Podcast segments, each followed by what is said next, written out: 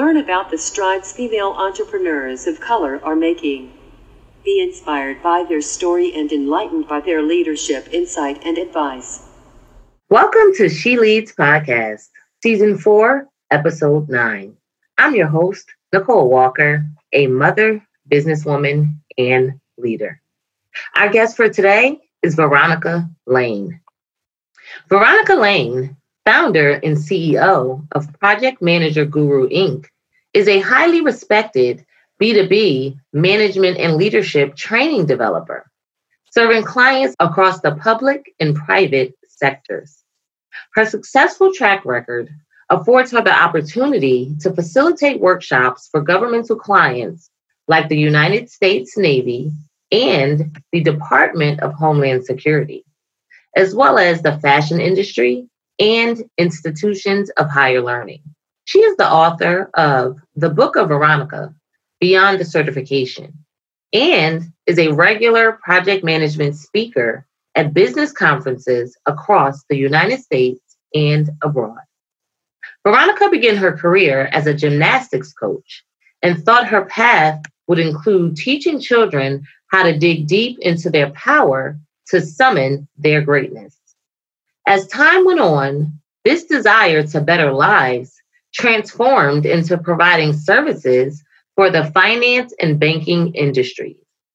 While taking on various project management roles, she uncovered a gap in the employee development space. It was this gap that led her to create her company, Project Manager Guru Inc. Without further ado, Leadership Empowerment with Veronica Lane. Veronica, welcome to She Leads Podcast, Leadership Empowerment for Women of Color. We appreciate you blessing us with your insight today. I'm so excited to be here. Thank you for inviting me, and I promise I'll I'll share as much information that would be helpful for everyone out there. Awesome. So I read your bio and I want to say kudos to you for finding a gap in employee development oh. and making it your business to change it by providing trainings to businesses that need it. That's awesome. Oh, well, thank you so much. You know, one of the things that that I found being a project management professional is that when you have that certification, there's that expectation that you already know everything and what that really means when you've passed that test is that you know everything that you should know, but that emotional intelligence is something that's going to set you apart. And there are things that we experience in the job function that no one can prepare us for. So we just have to be ready for it. And a lot of the times, who we support don't know everything and they want help too, which is one of the reasons why they've hired you. So I, I really want to fill that gap so that everyone's comfortable when they're taking on that new role. That's awesome. Okay, so are you ready to talk about leadership? I am. I'm excited. Yay, okay. So I myself feel that every person is a leader in one shape or form, whether they mm-hmm. realize it or not. Would you agree, Veronica? I would. I would, especially since most people are running their own lives, right? So you have to be a leader in order to make that happen. And no one knows all the obstacles that you have to navigate so that you can get through your day. So I would definitely agree with that statement. We all are leaders in our own way. Yes, thank you. And you said a key point that means the world to me is that we all have to run our own lives. So leadership starts with self leadership and being able to lead yourself effectively. So thank you so much for that. Okay, so can you tell us when you realized you were a leader and what or who helped you to come to this realization? I actually realized that when I was in preschool. Wow. And I know that that's really early, right? But I was one of those self-actualized kids and and I didn't do a lot of the things that the other kids did. And it was reinforced when I got older. So I was actually in school and I think it was I think it was social studies actually. And I, I was in social studies and I was one of those kids that asked a lot of questions and I wanted to make sure that I understood so I could even at that age take me to that next level so I could help myself and the other friends that I had. And I had this teacher that I guess I asked too many questions because he said, I need for you to go down to the principal's office. And I said, No, I'm not going. I said that my parents sent me to school to make sure that I learn. Your job function is to ensure that that takes place. And if I'm in someone's office, then I'm not getting everything that I'm supposed to get out of this class. So I'm going to stay here and you're going to teach me. Oh, wow.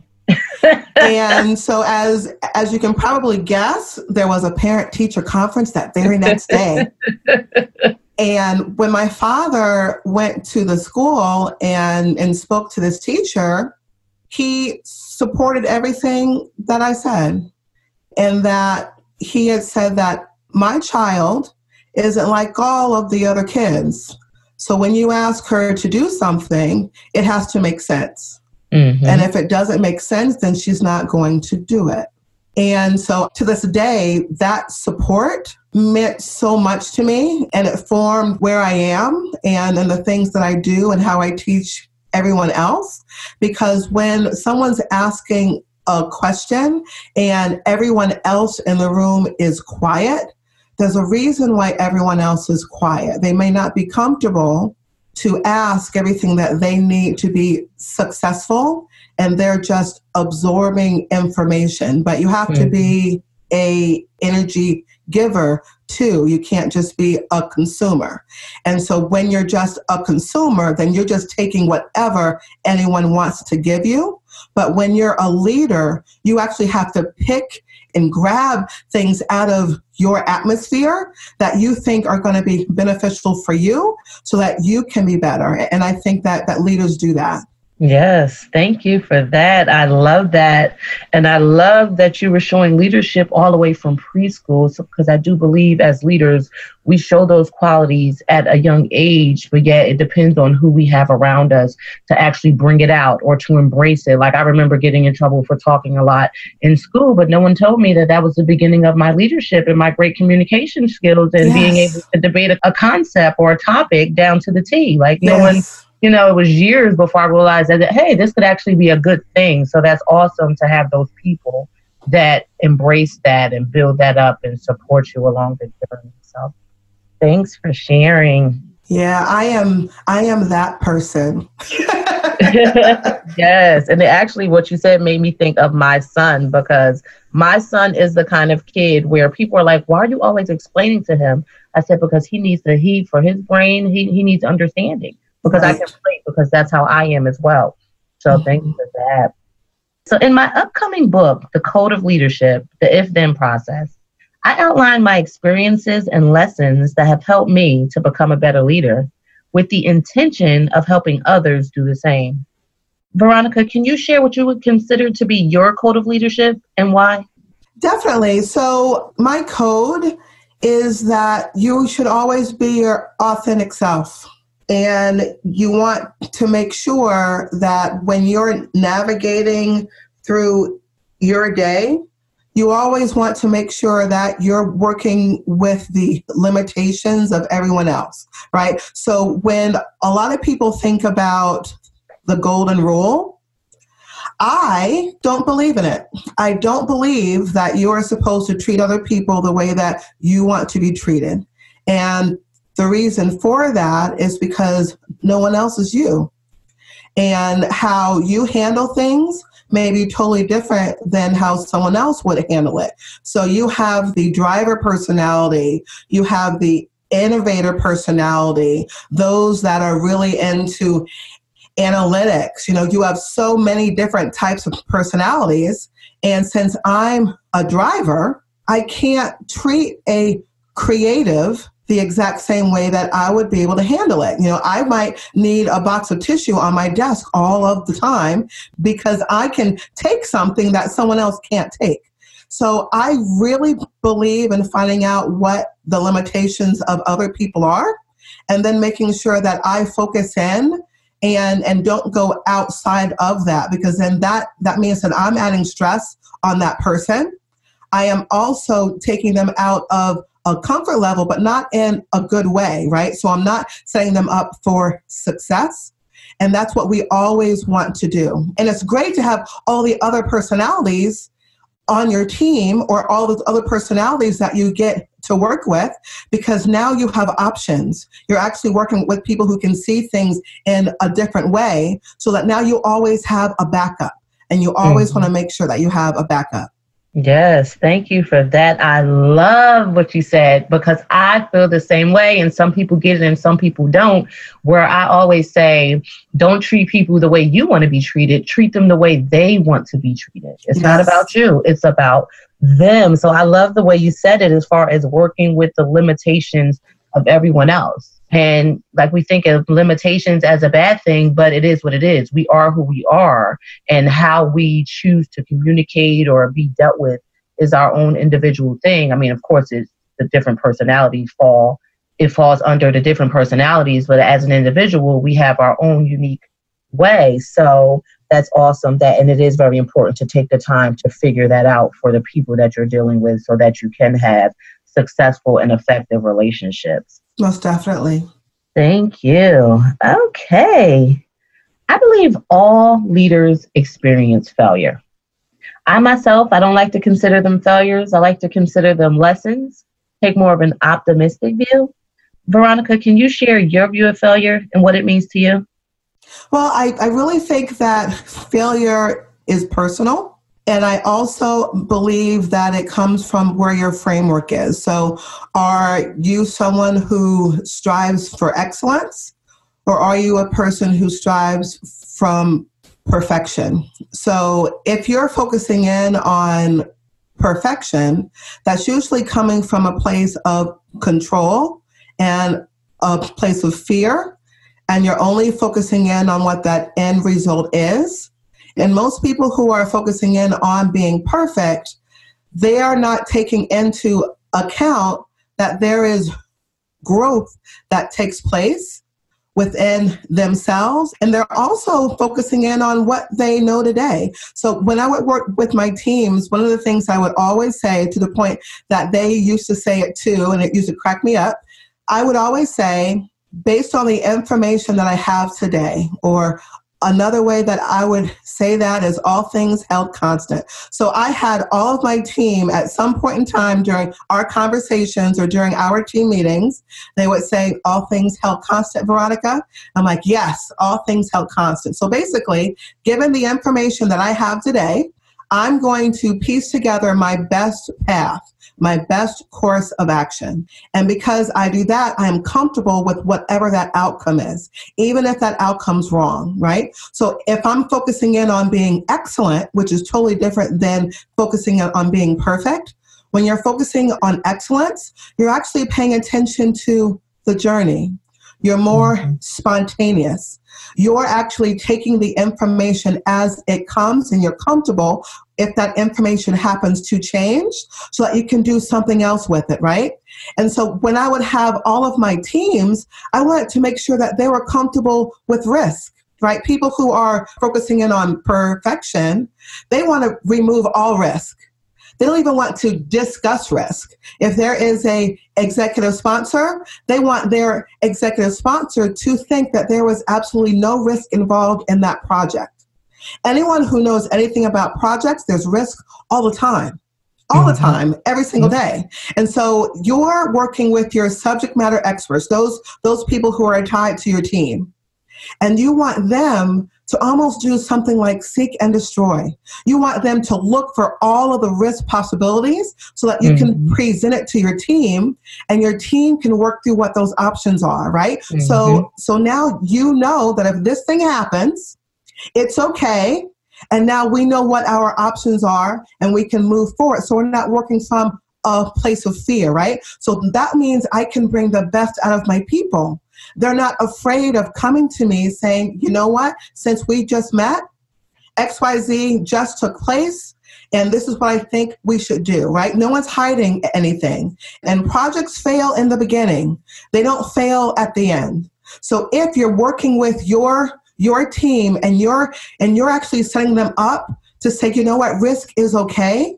We just need to talk about it and figure out what that is, then there's no such thing as failure because you're really only focusing on the, on the information that you have today. Yes, yes. Thank you. Oh, I love your project management angle that you took to answer that question. That's definitely near and dear to my heart. And we do do all of the risk identification and mitigation plans. So I can relate. Listening to you actually made me think of a quote I recently saw, which said, when you aim for perfection, at least you can reach excellence, or something to that nature, where basically perfection is an illusion.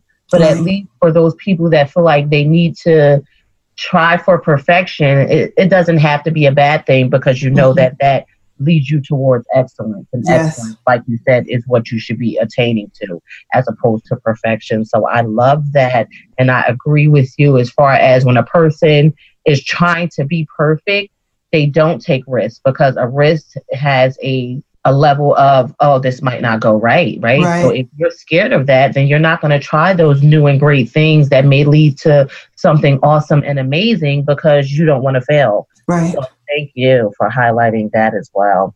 Okay so veronica can you share one time you failed as a leader and tell us what you learned from that experience to help you become a better leader it is awful and hilarious all rolled up into one. So I am one of those leaders that want to make sure that I say all of the greatness from a team perspective out loud in public in front of everyone for the world to hear because we have a tendency to say the bad part loud and the good part quiet. So I made sure that I would say the good part loud and the bad part quiet.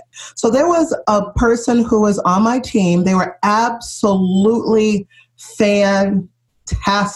I love them. I think that they put forth everything that I wanted the rest of my team members to have, and I wanted to reward them for that.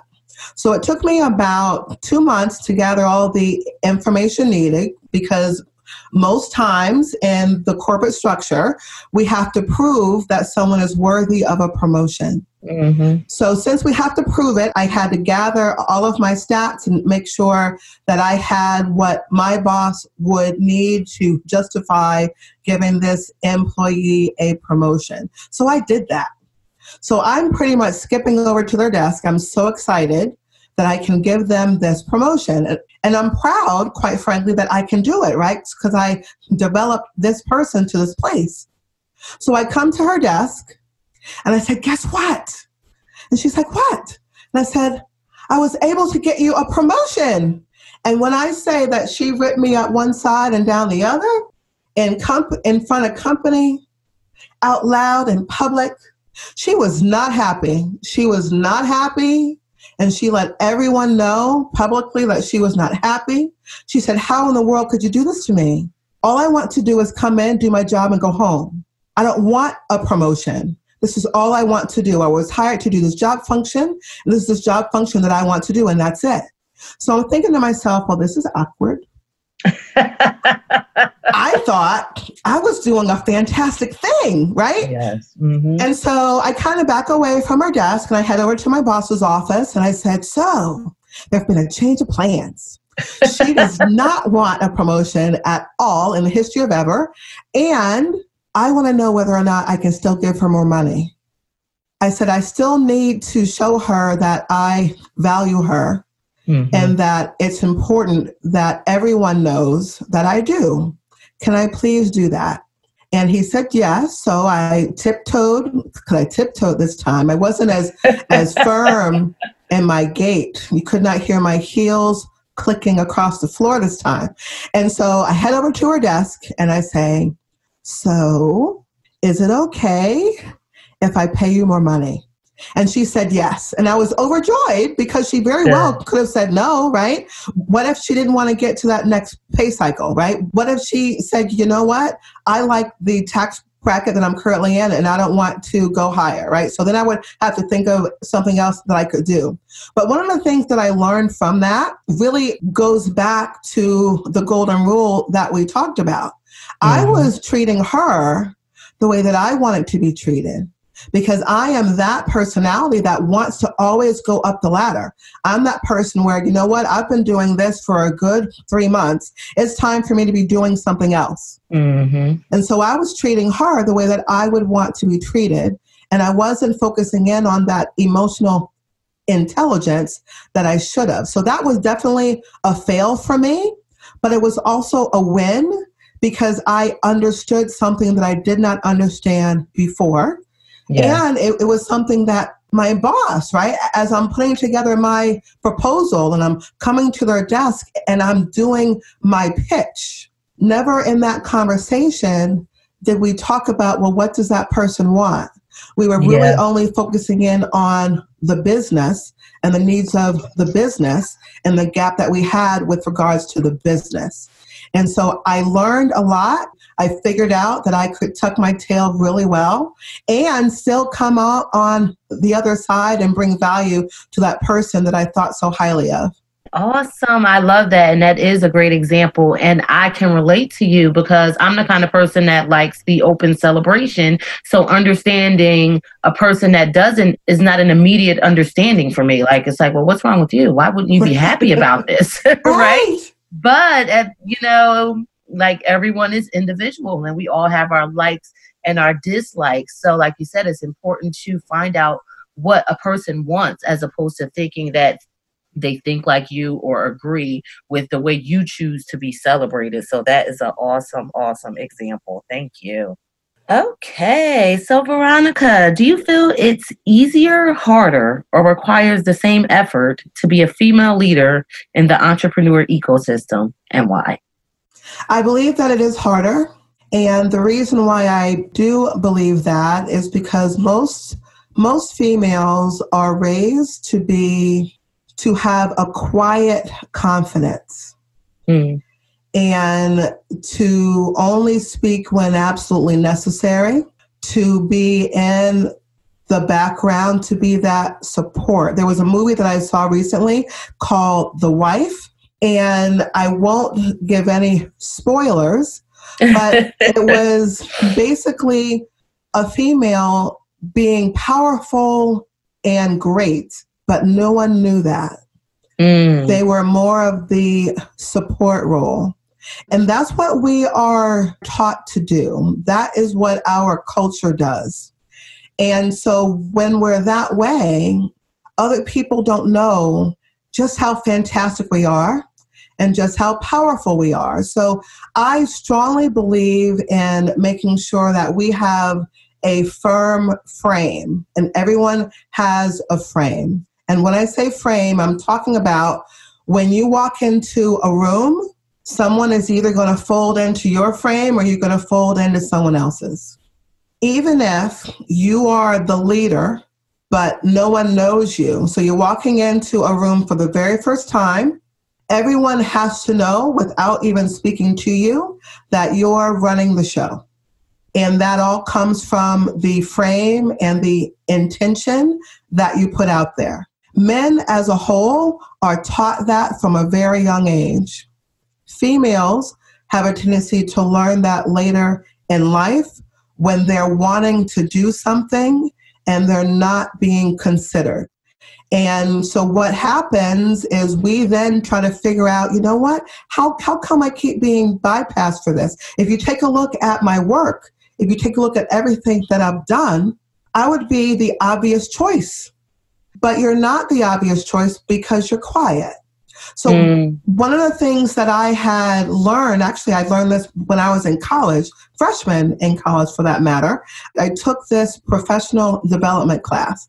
And one of the biggest things that I took from this class was whenever I'm in a meeting, that I need to speak at least one time, at least once, because I have to make sure that no one questions whether or not I was in the room that no one questions whether or not I was in attendance, that no one questions that I was actually able to contribute to the conversation, that I wasn't just an observer, but I was actually a critical thinker and that I can handle being in the spotlight and that that's where I'm comfortable being. But as a whole, females aren't taught that. And so I do think it's a little bit more difficult for us just because of what we're taught from a very young age. Okay, thank you for that. I love your view on this question as well as the advice that you gave. So that was really awesome.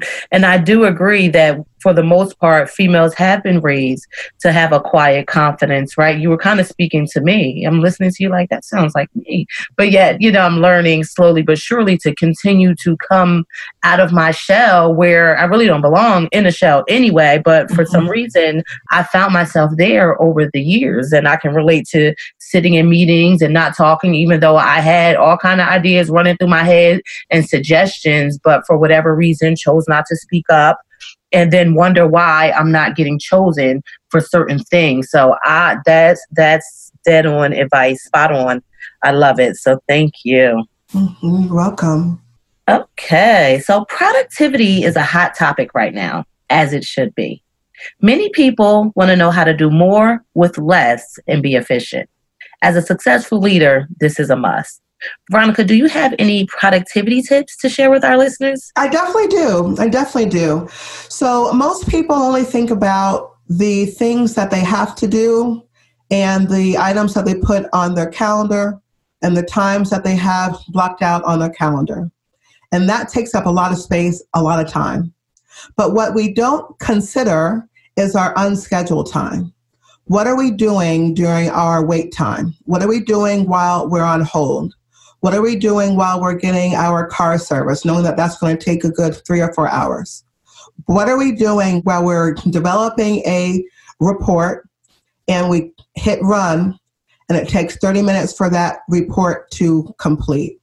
Are we just going to sit and wait or are we actually going to do something in that time? So, what I highly recommend is to put together what I call our master task list. So you would really just take a look and see what you did yesterday and put times to that. And find out what your most detailed or your high payoff items are and when during your day you did those things. What you'll then do is write down well, what were my non critical tasks? What were the more routine things that I had to do that didn't require my conscious brain that I it was so routine that I could really do it in a in a subconscious way. And it's those things that you can do during your wait time. So as long as you're able to identify what those things are, then you'll be able to use all that other free time that no one else knows that you have, right? Because when you take a look at your calendar, everyone thinks that you're full, that you're packed, that there's no time to do anything else but they don't know that you're actually waiting for something. And so you can actually use your wait time to be more productive. What I would also say is to prioritize. So prioritization doesn't have to be difficult. It doesn't have to be a lot of conversations with yourself. And I do highly think that speaking to yourself is a big deal. No one speaks to you more than you, and you want to use that time wisely too. So there are different quadrants. So you have quadrant one, your quadrant two, your quadrant three, and your quadrant four. In your quadrant one, that's where all of your fires take place. That is where it's urgent and it's important. And your quadrant two is it's important, but it's not urgent. So really where you want to live after you go, go through that task list, you want to live in your quadrant one and your quadrant two place, right? All of your major heavy lifting comes from there. So then you have your quadrant three. Now, your quadrant three, that's when it is urgent, but it's not important. So I know that that sounds odd. So, how in the world can it be urgent and not important? Well, that's when someone else comes up to you and asks you to do something. So, it's really urgent for that other person, but not so important for you, right? So, that's when you'll want to push back and take a look at your time and you, want to ask them, so hey, do you think this is going to take somewhere between two and five minutes? Because if so, I can definitely help you now. If you think it's going to take a little bit longer than that, then we want to take a look at our calendar and get something scheduled and, and make it happen, right? So your quadrant threes are coming from someone else. This isn't you. I call them the others. That's where all of that stuff comes from, right? So then we have our quadrant four. And our quadrant four, that is when it's not important and it's not urgent, right? Mm-hmm. So if it's not important and it's not urgent, what you should be asking yourself is, why in the world am I doing this? Mm-hmm. Mm-hmm. And those are usually the items that we procrastinate. So procrastination isn't a bad thing, right? So I, I definitely want to pull away that connotation of procrastination. In in my opinion, all it means is that's something that hasn't been winning. It just hasn't been falling into your quadrant one and quadrant two place. Right? Which in turn means that it might be a quadrant one or quadrant two for somebody else. So that's when you want to take a look and see whether or not that's something that you can delegate to someone else. So this is something that I that I live by, things that I actually do to make sure that I'm as effective as I can possibly be. And and those quadrants actually come from the seven habits of highly effective people for those that have mm-hmm. heard of Stephen Covey. Mm-hmm, mm-hmm. Yes, yes. Thank you for sharing that. I love it. I love it. And I love how you gave the tip as far as use your wait time, right? Because we don't often think about that, but it is times when we're sitting and we're waiting, and it's different tasks that we may have to do pay a bill, check a schedule, send an email where finding the time or making the time to do those isn't necessarily on your list, but then you have those gaps to fill. So I love that. Thank you so much. Yes. Okay. So, Veronica, can you share an experience that blessed your leadership and tell us about the outcome or the takeaway that you learned? One of the things that was truly a blessing for me is for me to learn that I have value, that the things that I think and the things that I see are a big deal. And what I also learned was that whatever we're having a hard time with is usually that thing that we're supposed to do in this life. So when I was mm-hmm. young, and it's so funny because I've been told at different stages of my life to not focus in on this. But this is where I live and this is where I gain my power. And that's why I think it's so important for me to share it. So when I was young, I had a really difficult time talking. My speech impediment was drastic. I had a really hard time saying anything. Public speaking was something that I avoided at all costs. And I found as I was getting older that that was actually what I was supposed to be doing. Mm. And it was something that it was my biggest challenge when I was a child. I literally couldn't speak. Whenever I had to, I locked up. I was tight. I was in all these speech therapy classes and and I was like, why is this happening to me? I have so many thoughts. I'm really smart. How in the world can I get this out to the world? So that's where I started writing. I wrote a lot, but then I said, you know what? A lot of people don't read. So what am I going to do if we don't have readers? How am I going to share all of my ideas with everyone else? And I had a teacher, I was in college, and I had this teacher. He taught me, I guess I shouldn't say teacher, he was a professor.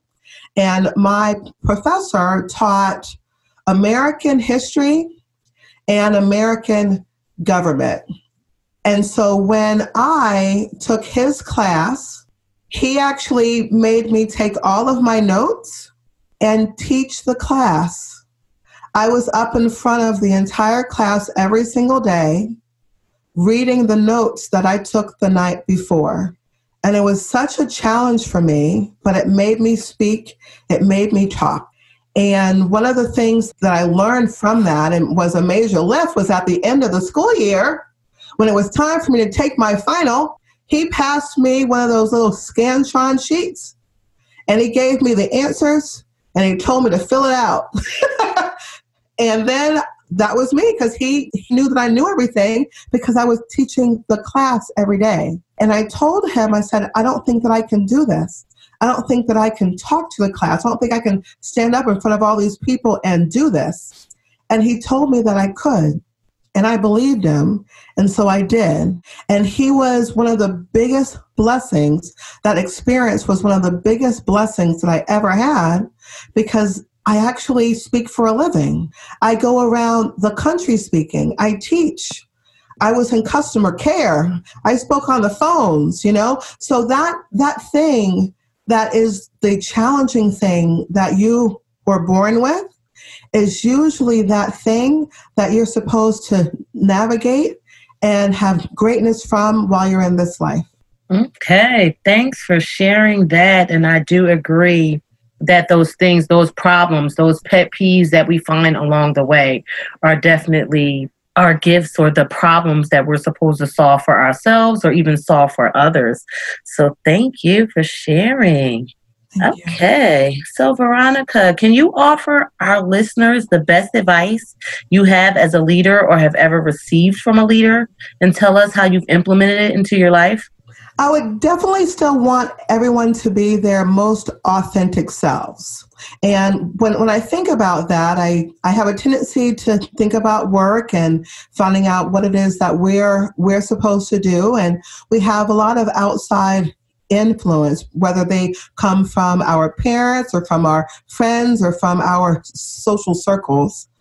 And when we're listening to others and trying to live out what their dreams are, we're not paying attention to ourselves and, and what we might want may be different from what someone else might want. Mm. We might be risk takers in our life. Maybe we don't want to just get a paycheck.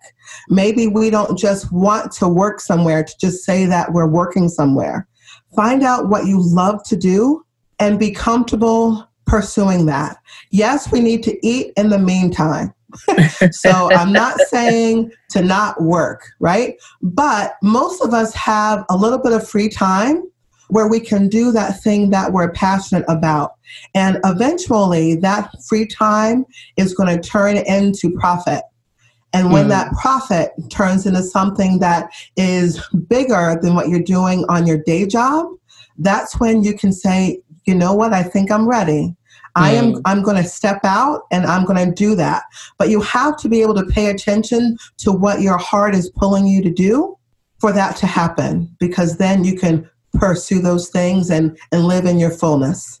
Thank you. I love that. Yes, and I do agree with you that at times we can be swayed by what people think our lives should be. But until you decide what makes you happy as a person and pursue your desires for your own life, or like you said, live authentically, you'll never find that true happiness within yourself. So that is great great, great advice. And I love how you said it'll lead to money as well. So, hey, it sounds like a win to me, right? do what you enjoy and get paid to do so. Yes. Okay, so Veronica, you made it to the finish line. How do Woo-hoo! you feel? I'm excited. I'm happy. Awesome. I want to thank you again for being a guest on She Leads podcast, Leadership Empowerment for Women of Color. But before we part, do you want to give our listeners your contact information or mention any events, products, services, and or ventures that they would benefit from knowing about? Definitely, definitely. So I can be found on LinkedIn and I can also be found on Instagram. I'm really heavy in those places. And my website is www.projectmanagerguru.com. I'm going to spell it because manager is a little different. So it's P R O J E C T M G R G-U-R-U dot com. And I'm actually everywhere that you want me to be. So I love to travel. I go to on sites quite a bit. There are times when something that is a canned subject is not something that would be helpful for you. So I develop things that are catering to the needs of your company. So I love doing that and making sure that you get the most lift out of it. But I also share with people that I'm a person. So please come and join me out on, on Instagram and you'll see all the adventures that I have as well as what I'm doing on my business site and on LinkedIn. Awesome. Well, Veronica, thank you again. We appreciate your insight today. Thank you. It was with my absolute pleasure. Thank you, Nicole. You're welcome.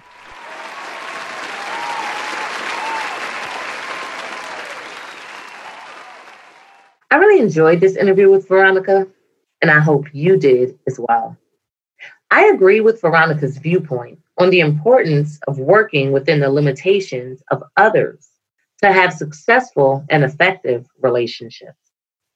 Veronica's suggestion to avoid taking people out of their comfort zone in an unhealthy way was spot on. It is extremely necessary to treat people the way they want to be treated and not assume that our personal preferences are the same as those around us. This takes getting to know people and respecting how they prefer to be dealt with. To be a successful leader, we must take ourselves out of the equation. I admire Veronica's determination to overcome her biggest challenge, which happened to be public speaking. Our greatest struggle can become our greatest achievement if we put in the work. According to Veronica, the challenges we experience in life are usually the areas we are meant to help others with. Veronica and many others have proven this to be so. And I believe it because I have seen it and experienced it myself. In season one, episode six, Leadership Empowerment with Kristen Young, this topic was also discussed. A quote by Albert Einstein reads In the middle of every difficulty lies opportunity. I can relate to Veronica's logical and questioning nature, as I am the same. I have an issue blindly following any directions I receive that does not make sense to me. And I will ask the questions I deem necessary to get a better understanding before deciding whether or not to move forward. To some, this behavior may come across as argumentative or defiant, while to others, it may come across as being rational and having great critical thinking abilities. Everyone has different views. On a broader scale, I can see how this skill set plays a role in being in the project management field, which shows that this has actually served us both well in the long run. Nicole Walker's takeaway for this week. Veronica mentioned the benefit of using our unscheduled time more effectively in an effort to be more productive. I especially like the idea of putting together a master task list of my intentions and then separating each item by critical or non critical tasks.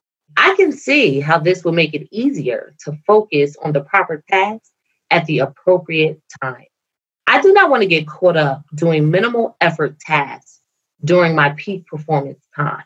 So I will be sure to categorize my master task list accordingly.